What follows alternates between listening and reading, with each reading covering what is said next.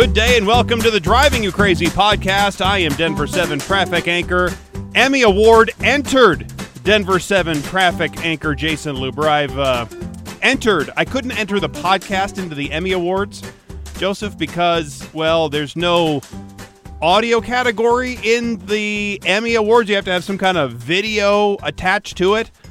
So I, w- w- if we if we set up a GoPro in here, or do a video webcast of some sort, then we could enter it for a video Emmy.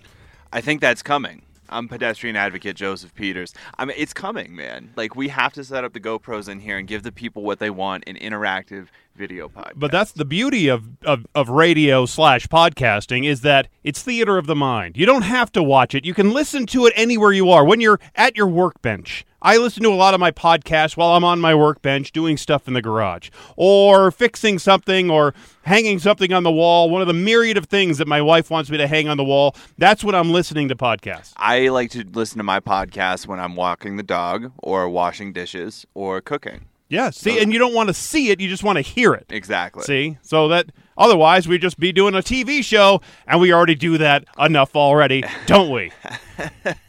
Well, let me start with a frustrated Twitter follower of mine who commented to one of my tweets after I tweeted out another of a long series of crashes on Friday morning, because on my Twitter feed, it's called at Denver seven Traffic, and all morning long, I'm sending out pictures uh, and information about the crashes and the other issues that are going on on the morning commute. It's part of my daily duties of doing my, my traffic reporting uh, in the mornings.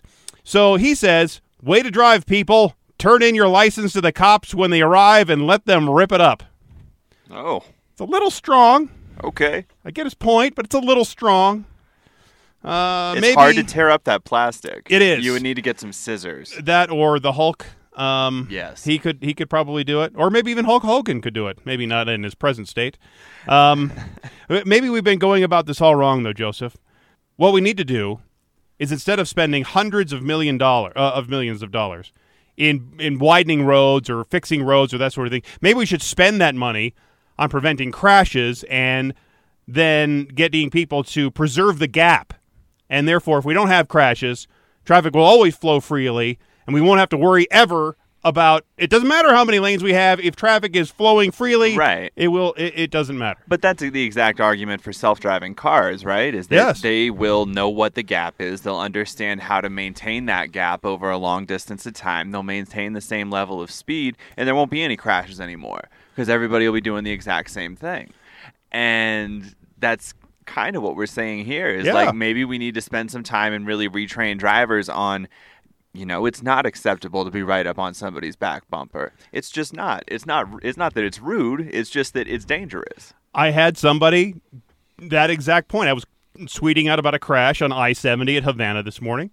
Sat there for, the crash sat there for an hour. And this Twitter person was, was saying that it's another, probably a tailgater that crashed into somebody and then has caused this delay for everybody else. Mm-hmm. I, I don't know if it was a tailgating crash. However, I have seen, and I replied back to this person saying, I, I have never seen the level of aggressive driving, not only on the highways, but also in a parking lot yesterday while I was with my daughter going over to the office, Max, getting making some copies.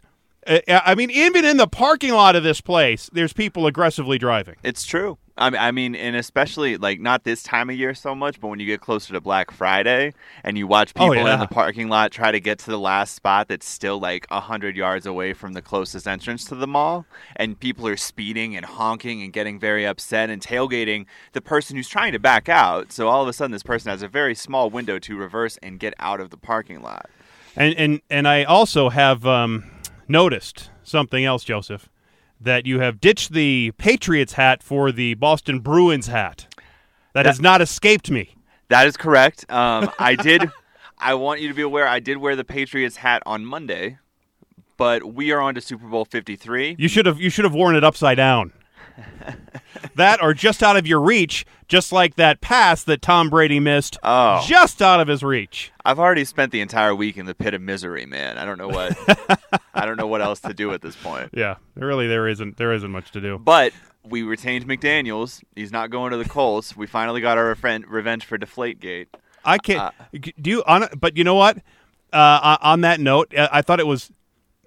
all right. My my my my uh, feelings aside of, of Mister McDaniels, but there were two other coaches that actually signed up with the Colts. They actually signed to the Colts because they thought they were going to be working for Josh.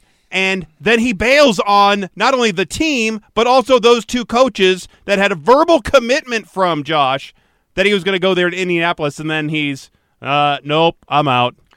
We will welcome those coaches with open arms to New England uh, if they'd like to join us. I, I, there's no way Tom Brady's last Super Bowl is going to end with him getting strip sacked and missing the pass that would have given them a touchdown that could have helped him win the game. Right. My favorite story, traffic story of the week here, Joseph. It's uh, Norwegian Airlines plane with eighty-four plumbers on board was forced to make an emergency landing because the plane had toilet problems.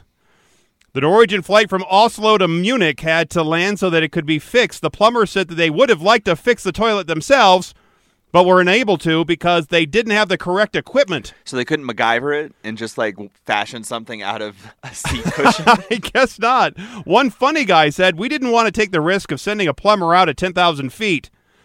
Passenger said there was a good atmosphere in the plane with the irony about the broken toilet and all the plumbers on board.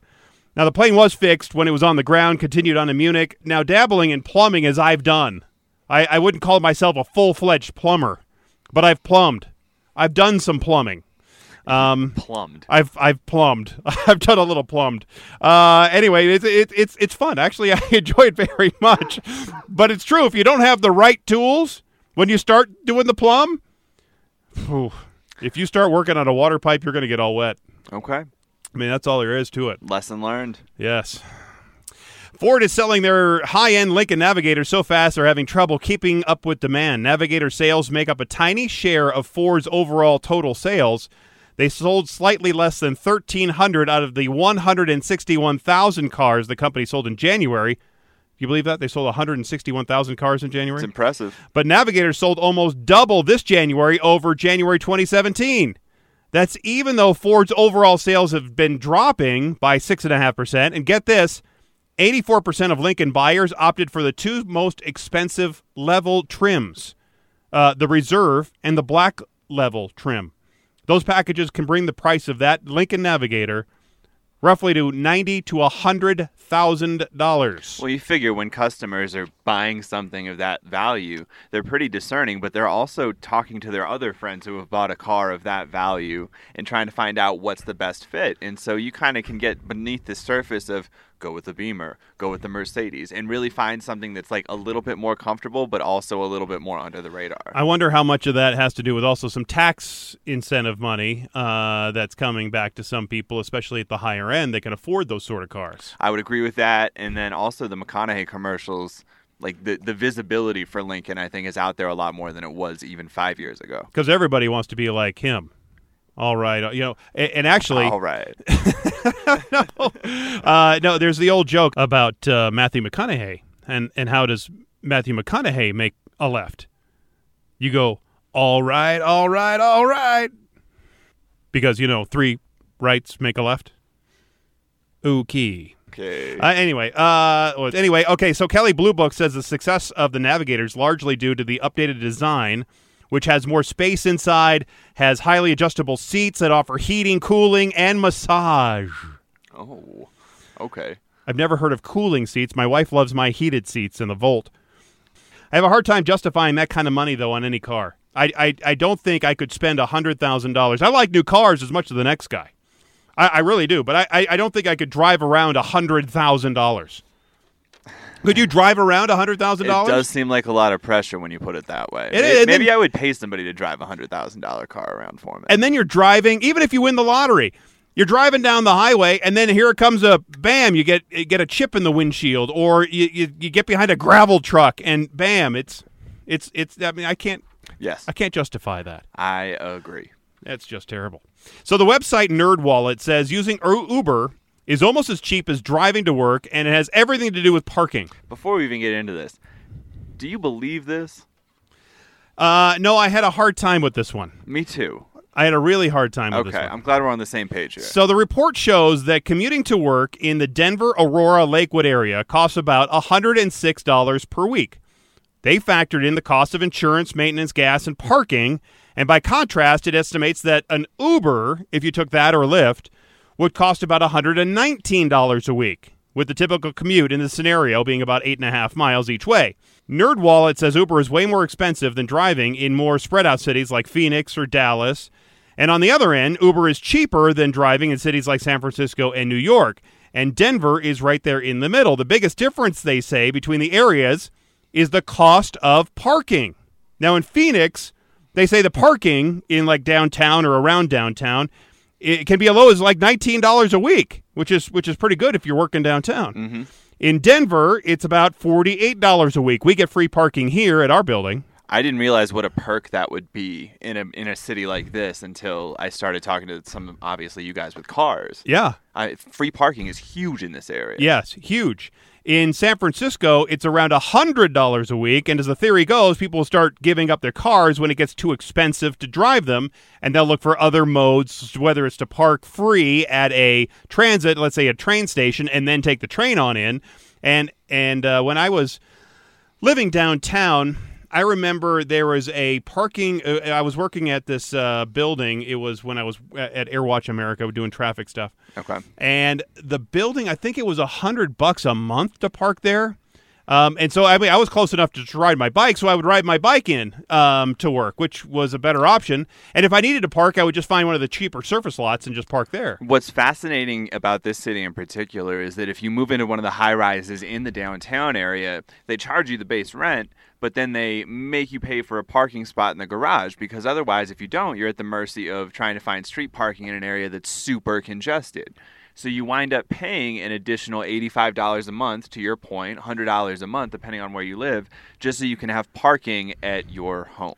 Yeah, we have. We have. I remember uh, in uh, in this little uh, tiny studio, us talking about parking uh, in around this area, and talking about parking specifically, how uh, some companies have been giving people who don't drive Mm-hmm. that incentive, uh, giving them the money, basically, of what it would cost for uh, for that parking fee. So they're getting a little, like for you, if you walk to work, you yeah. would get the bonus of a certain amount of money, depending on how much it might park in this general area. And I would not get that fee because I drive here and I park at the building. Right. And for some people, I mean, literally getting paid not to drive to work is a perk of going to work. Right, but it's another one of those incentives that we've been talking about, that maybe that's going to be the key when, when there's more and more of these, these high-rise buildings and more um, densely packed neighborhoods that are happening here in Denver, as parking becomes more of a, more of an issue, because they've they're they're putting up these buildings and they're not really adding the additional parking around them. Correct. Um, yep. And so, therefore, it puts a lot of pressure on the side streets uh, that already don't have a whole lot of parking. And therefore, there's also, uh, they're taking away some of the street parking, especially in downtown, in lieu of building these high buildings.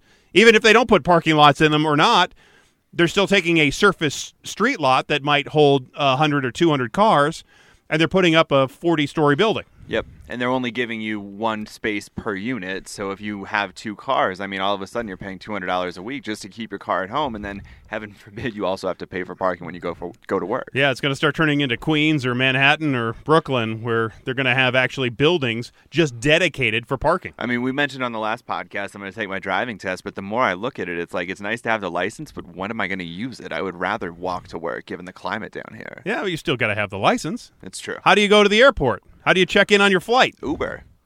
Well, no, I mean, when you're going to the, when you're getting through security, how do you get through the T S A? Oh, the non-driver I D. Just a state I D. That's what you have? That's what I have. That's pretty embarrassing. Isn't it? When you actually pull that out and show it to people? I mean, a lot of people don't even notice. it, it, truthfully, I mean, it looks identical to a driver's license. I thought, isn't it vertical though? No, that's that's a youth I D. Oh, I'm not eighteen, Jason. Okay, I just don't have a license. Okay.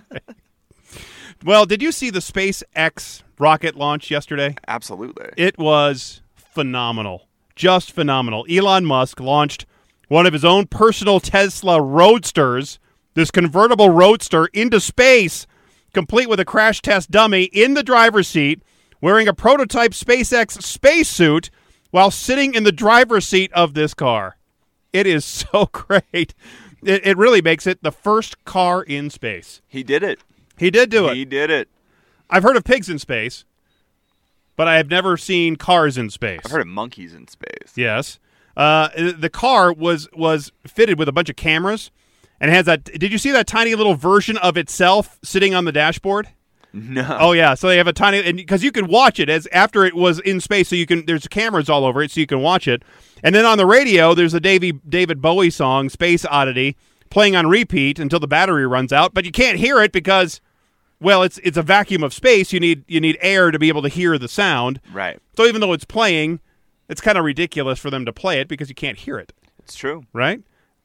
Uh, but you could log in right now to the SpaceX website and either go see the, the launch video or the, the video that was just playing this morning. I, I don't know if you could still see the live stream. I don't know if it's close enough still mm-hmm. to get a live stream back from that thing. But I was watching the live stream.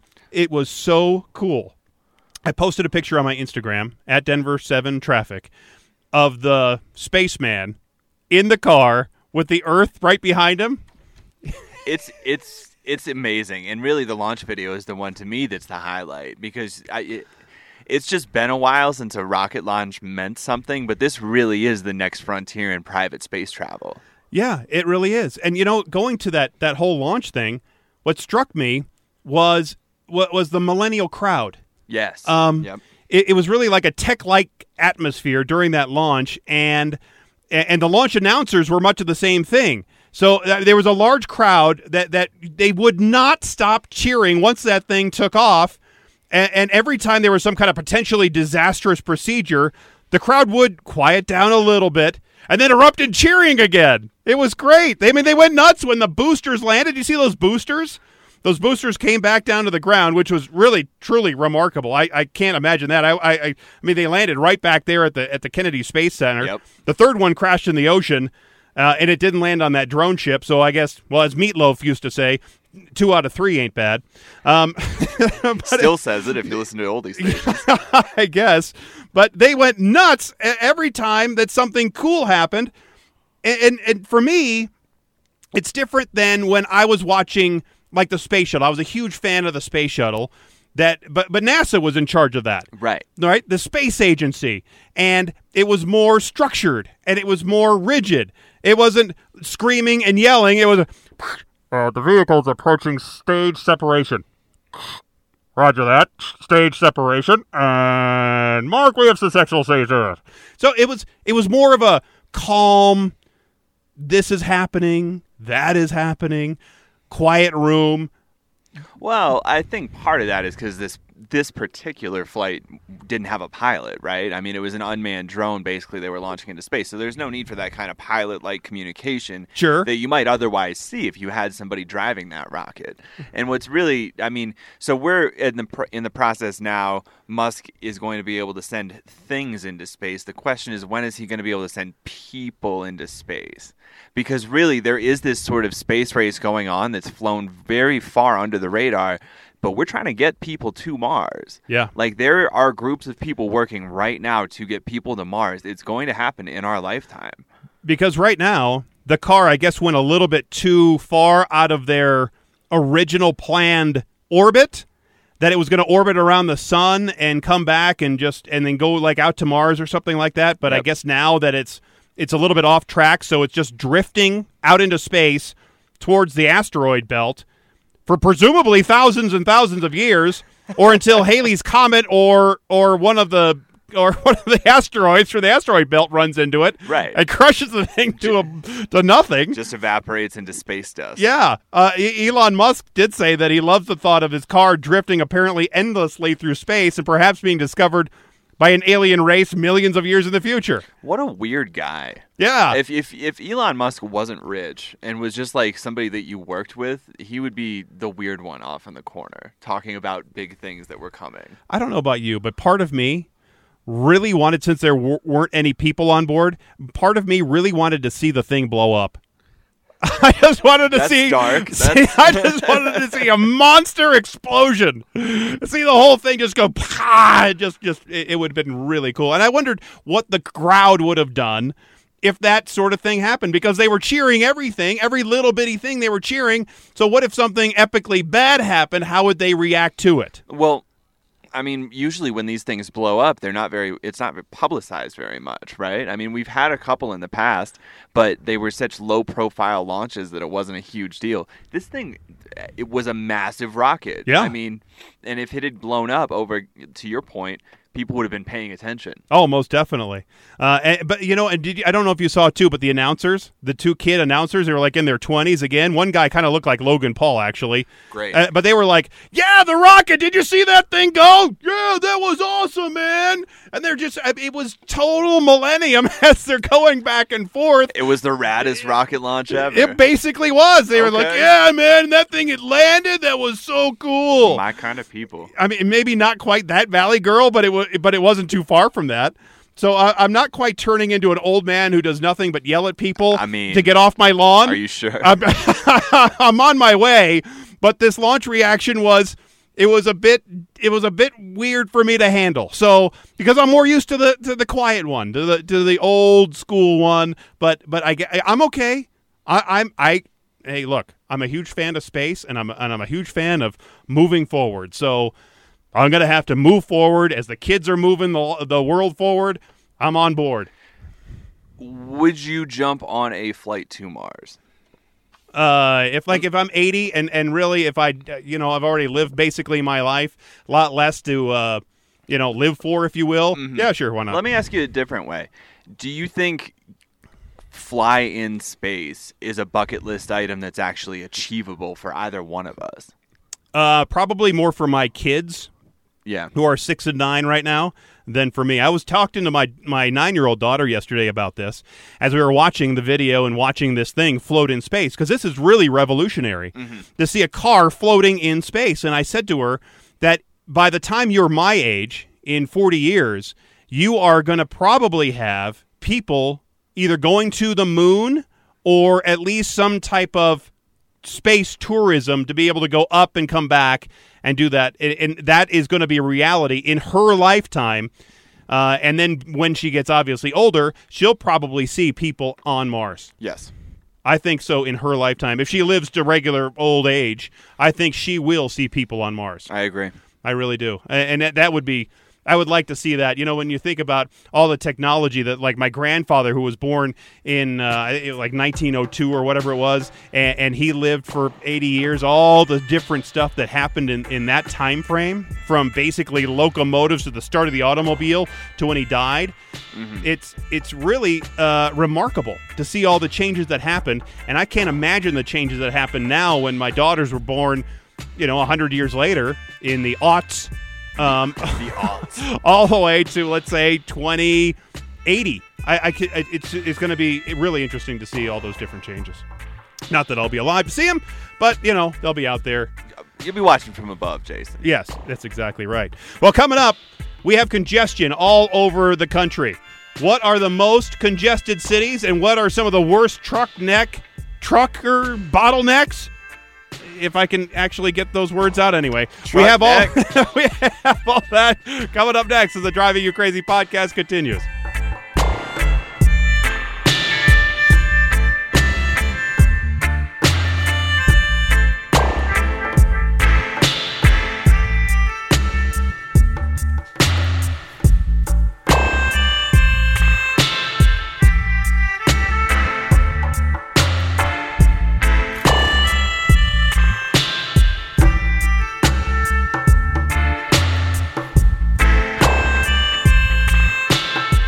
Daryl Orr, and you're listening to the Driving You Crazy podcast with Jason Luber.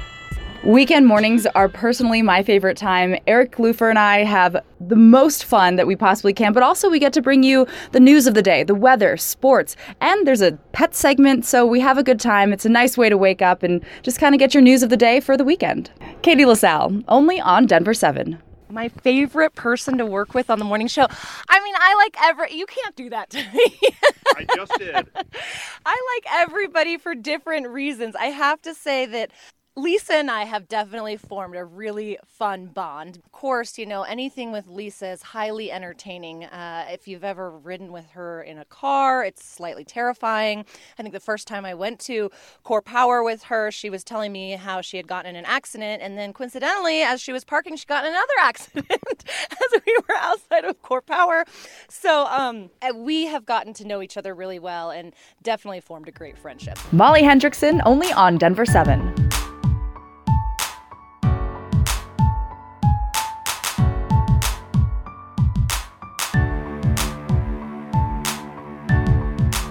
Welcome back to the world-famous Driving You Crazy podcast, where I found this story, Joseph. Police in Sweden. They stopped a bus when they saw it driving down the road with over a foot of snow on the roof. Police say they estimate the snow weighed nearly three thousand pounds. They stopped the bus, uh, saying that the snow was a safety concern if it slid off the roof and either onto a person or onto a car. The coach driver was ticketed for recklessness and was required to remove the snow before continuing on. It's not the first time we've seen stories like this. We we did a story, I remember, uh, a while back from Canada where a guy was driving with, what, like six or eight inches of snow on his roof, mm-hmm. and he got a ticket. I see that, well, not that we've had a real snowy winter here this year. Not yet. But, but, but uh, I, I, see, I see that all the time here. Give us one good snowstorm and you'll have plenty of people not clearing their car off and just driving around with it. And my... It is reckless. I'm sorry. Like it, when that snow comes off your car, it's going to hit the driver behind you. And if the driver behind you isn't expecting six feet of ice or three feet of ice or however much ice to hit them directly in the windshield, they're probably going to be startled. Some of my favorite video is watching semi-trucks driving down the interstate and then big chunks of snow f- come up and fly up in the air and then land on the uh, pavement below. Mm-hmm. It is great. Good stuff. Good stuff. The traffic data collection company Inrix, they came out with their annual look at the most congested cities in the world. They looked at traffic congestion in one thousand three hundred sixty cities in thirty-eight countries around the world. The slowest traffic, they say, in the world, Oaxaca, uh, uh, Oaxaca, Mexico, at three point six miles per hour. The average, oh my God. Hu- the average human walk, walk, you know, walks at about three miles an hour. I was going to say, I walk four miles an hour at the gym. There sometimes. You go. Sometimes. Rarely. They say Belfast in Northern Ireland was the slowest major city with an average of three point three miles an hour. You believe that? That's that's incredible. On average, they say, here in the United States, we spend an hour a week stuck in traffic. Now, the most congested cities in the world, do, do, I mean, I'm I'm sure it's everybody probably knows that it's Los Angeles. Yeah. Yep. They say drivers spend, get this, one hundred two hours in congestion driving in and around L A. By far, that is the worst on the list. See, and that's always been the deterrent to moving to Los Angeles for me. Is yeah. Why would I ever want to sit in traffic that much? Right. Unless you could live right next to your work. Exactly. Now, Los Angeles, even though it was number one, not only this year, but it was also number one last year. In the number two spot, Moscow. Spending an average of ninety-one hours of uh, in traffic congestion. They are tied with New York City at ninety-one hours of congestion, but New York City was given the number three spot due to, I guess, some other factors. Okay. Sao Paulo, Brazil, comes in at number four at eighty-six hours of congestion, and San Francisco comes in at number five in the world with seventy-nine hours of congestion. So you have, obviously, two California cities there in the top five in the world. Now, the rest of the top ten include Bogota at number six, London at number seven, Magnitogorsk, I think I'm close. It's in Russia. It's number eight. I think, look, if we've never heard of the city and we can't pronounce it, it shouldn't be on the list. I agree. I also feel like the whole reason we're doing this story is so you could try to pronounce Magnit. Torg Oric Orcs? Uh, uh, Magnitogorsk. I don't know. Like, this is why I'm not an anchor. Just making stuff up over here. Another unheard city in Russia, Urga, is number nine, and Atlanta comes in at number ten. Impressive to see Atlanta on this list. Also not surprising. Yes, I'm not surprised at all. Now, the top ten in the United States, just the United States, is Los Angeles, New York, San Francisco, Atlanta, Miami at number five, then Washington, Boston, Chicago, Seattle, and Dallas. I'm surprised Houston isn't in the top ten. It is right, is I think it's at eleven or twelve. Denver comes in at twenty-one, but also on the list, separately from Denver, is Boulder coming in at fifty-two. They also put on the list, separately, Colorado Springs at ninety-eight, Greeley up in northern Colorado, which is really a small town, at one hundred forty-nine, mm-hmm. and Pueblo at two fifty-five, which I'm surprised, because Pueblo is larger, I thought, than Greeley, um, but they have the worst congestion, I guess, in Greeley than they do in Pueblo, for, for whatever reason. The best, Parkersburg, West Virginia. Uh, don't ask me where Parkersburg, West Virginia is. They come in at three hours spent in congestion. Three hours for the entire year. Okay. Why? Maybe waiting to get into the oil and gas museum. uh, maybe that's why. Maybe it's because they uh, are, are all trying to wait to get home after a Wood County Ravens football game. Is that really the name of the high school football team? It's not high school. It's semi-pro. Oh. Oh. The Wood County Ravens. Ravens. The Ravens. Uh, they do have an airport there. It's a regional airport. They have three destinations, either Charlotte, Saint Augustine, or Orlando. See, how much fun would it be to do a tour of, like, the smallest airports in the country? Not like the ones that are just airfields that are a bunch of whack jobs flying around yeah. in their little one-seaters. But I'm talking like the airports that only have five commercial flights every day, where you go through security and then you walk directly from security five feet into your line at the gate. That's pretty much this place. I'm telling you, man, I would love to take a tour of these places. The snacks there, always top-notch. They say that you w- get on one of these little planes and then it takes you to the rest of the world, because you have to go from this little dinky airport to either Charlotte, Saint Augustine, which is really interesting, and they don't even fly to, to Jacksonville, which which is a bigger airport, mm-hmm. or to Orlando. And so Charlotte is the biggest, closest airport for those people. Parking is free, so that's a bonus. I mean, so New Bern, North Carolina was very much like this, because I think they only had ten flights a day and five. Did you live in New Bern? I did live in New Bern. How was New Bern, North Carolina? It's beautiful. Um, coastal, old. Old would be the key adjective there. Yes. A lot of old people. Um But so the, so you can either fly to Charlotte or to Raleigh or Atlanta, and that's it. And, again, security to the gate, five feet away. Like, the same person is checking you in in both places. Savannah was a little bit bigger than that. I don't know if you've ever yep. flown through Savannah's oh, yeah. airport, but that kind of falls into this category as well, because they're only handling, like, maybe one hundred flights a day. The great thing about the Savannah airport, when you're waiting there for people to come out of the uh, terminal area, right there in the main area, they have rocking chairs. You can sit in a rocking chair and wait for people to come off their plane, get out of the secured area, and meet you in the main part of the airport. It's very Cracker Barrel chic. Yes, that's exactly right.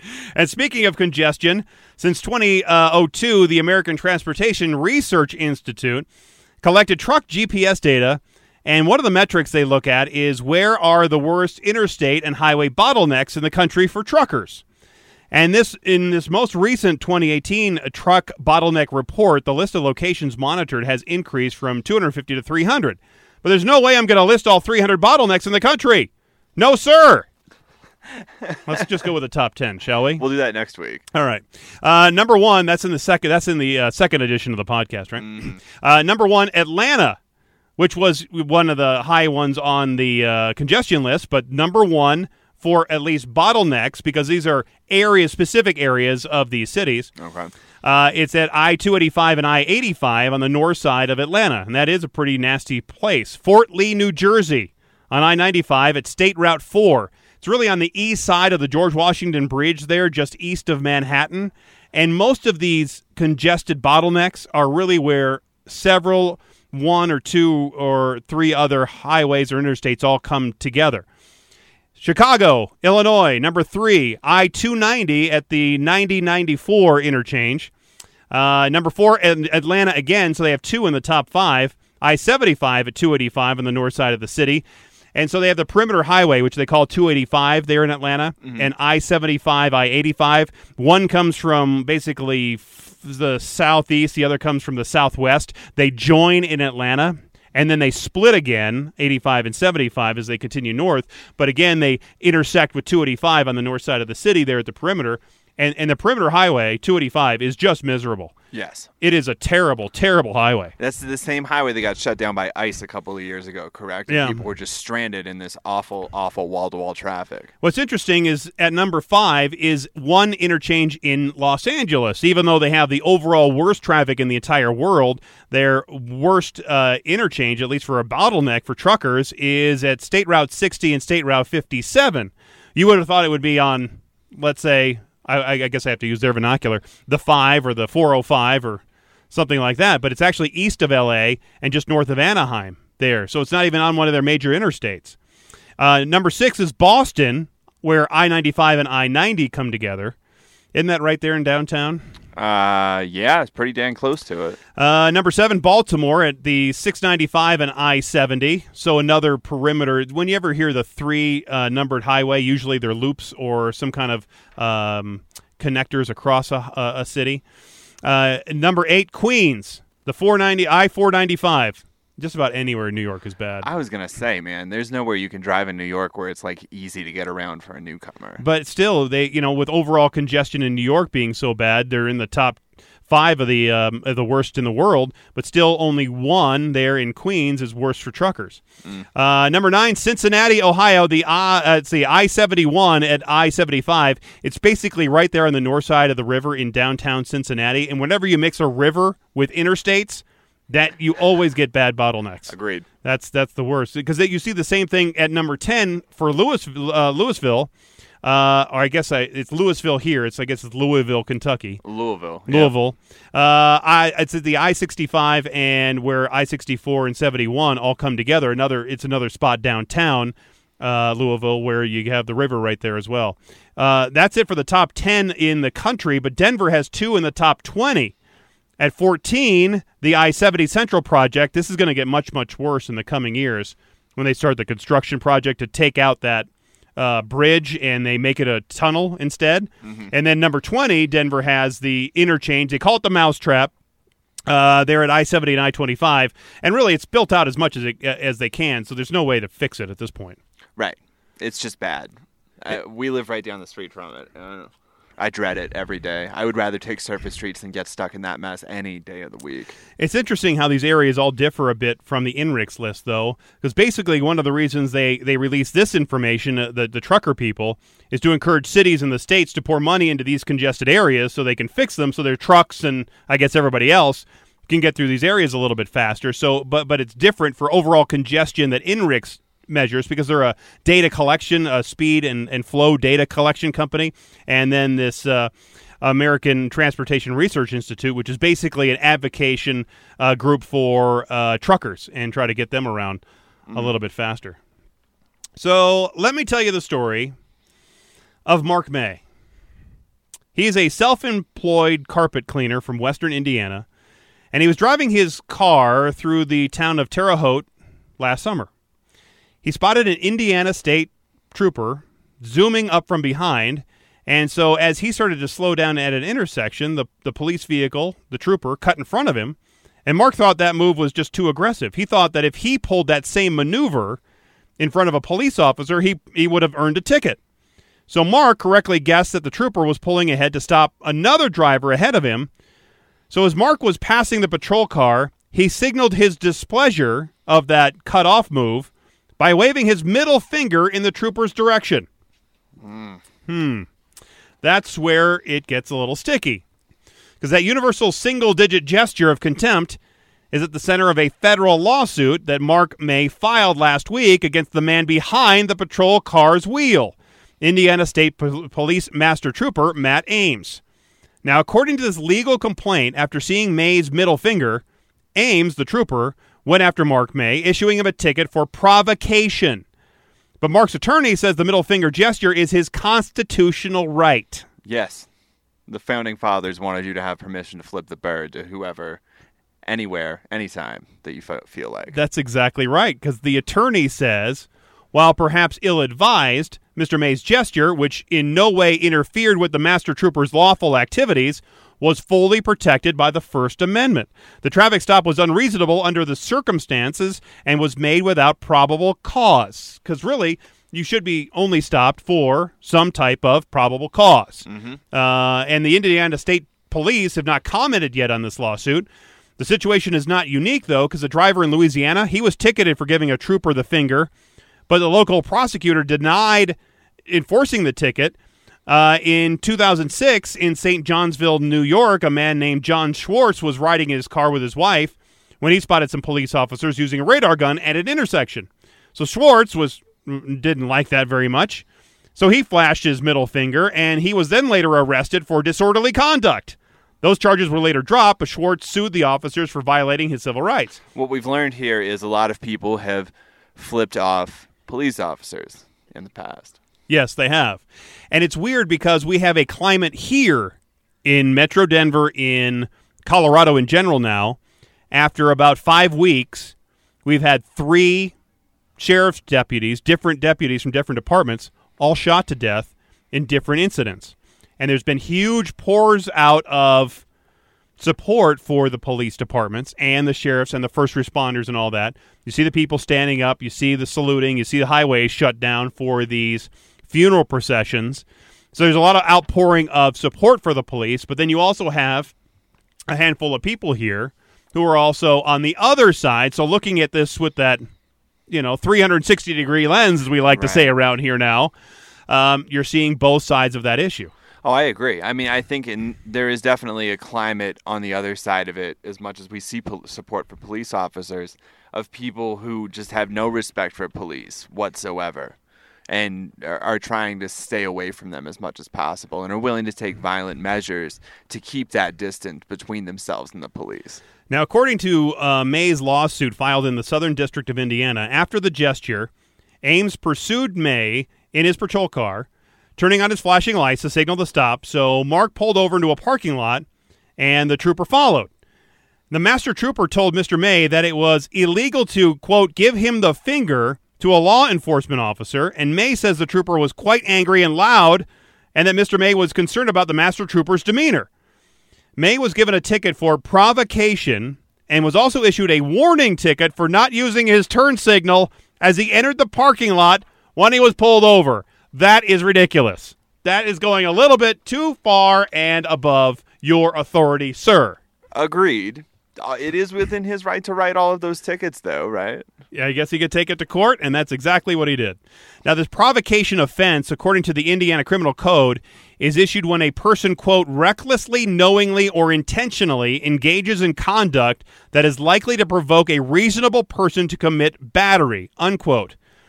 That's a pretty interesting law right there, because that I, that's pretty general. I think there could be a lot of behaviors that could fall under the provocation offense. Mm-hmm. Um, you looked at me weird, and that makes me want to beat the hell out of you. Yep. Um, your face is horrible looking, or you smell because you tooted on me, and that provoked me, and now I'm going to beat you up. Um, where does it? Where does that end? That, I mean, that seems pretty we just, broad. We just found the end of it. Right? Well, it's punishable with a five hundred dollars fine. A higher court sided with Mister May, tossing out this conviction, and the county prosecutor didn't refile the case. So the charges were dismissed with prejudice, he says. Although May won his legal battle there in the criminal court, the court appearances cost him two days' work, so he's suing for unspecified damages and attorney's fees so he can get that money back. Now, I personally think it's disrespectful. It's not very nice to give people the finger, mm-hmm. about, you know, it just, you know, unless you're doing it like my wife used to do it in a joking way at her newsroom when when somebody would, you know, tell her a joke, you know, tell her something, and then, you know, how you do, he's like, yeah, give him the finger, right? right? It's just a joking kind of way. And, and while it, it might be a little disrespectful if you're doing it in an anger sort of way, there there's. But, I mean, if you're behind the wheel of a vehicle, right, there are only so many things you can do to get another driver's attention and voice your displeasure. Right. One of them is flip them off. Uh, the other ones would be... Honk. I, I, honk, yeah, and or yell, I guess. Or if you ram your, your car down into theirs. Exactly, and you're behind the... That's just it. You're behind the wheel of a vehicle, which is, in theory, a deadly weapon. Am I wrong in right. saying no, that? No, definitely. So I think that threats made when you're behind the wheel of a vehicle should be taken seriously, even if it's something as minor as flipping the bird. Like yeah. you may say it's just a stress reliever, but how am I supposed to know that on the other side of your middle finger? I'm not saying I get flipped off a lot when I'm driving. uh, but maybe I do. But when you do, then you know what? If if you get flipped off, well, then that doesn't really give you the right, let's say, even if you're the police officer, to then take that aggression and say, you can't do that to me, and then use your authority against that other person for, for showing their displeasure. Yeah. If somebody, if If two people don't like each other, that's fine. If somebody doesn't like me, that's fine. If they want to give me the finger, okay, I'll just move on with my life. Mm-hmm. It doesn't hurt me at all. But for some other people, it obviously affects them in a in, in a way that they have to jump ugly on on that person that gave them the finger. Very sensitive about the finger. Are you? I'm not. Some people. I, I've gotten it occasionally. Some people. Mainly when I'm driving thirty-five in my thirty-five mile an hour speed limit neighborhood that I don't want people to go speeding through. We've talked about that before. Yes, yes we have. Because uh, there's many times my behavior has been corrected by my girls. They say, "Daddy, that's that. Th- this is their this is their um, measurement here." They say, "Daddy, that's not sweet, that's not nice, and that's not princessy." Oh, that is a word. That's an actual word in my house. Princessy. Well, it means you're not acting like Cinderella or Snow White or somebody like that. God, enjoy that age while it lasts, man. If I had boys, they'd probably promote me doing bad behavior. Yes, but I don't. Would. I have girls who tell me to, um, well, act princessy. There you have it. This is the Princessy Podcast now, right? The Princessy Podcast. Well, that's it. I guess that wraps it up for another beautiful episode here of the uh, of the podcast. Uh, if you want to get a hold of us, at Denver seven Traffic is my Twitter handle. Uh, I'm at Joseph Denver seven. Thanks again for listening. Thanks again for being here. And until next time, I'm Jason Luber, the traffic guy. I'm clean car advocate Joseph Peters. Be safe, and as always, happy motoring.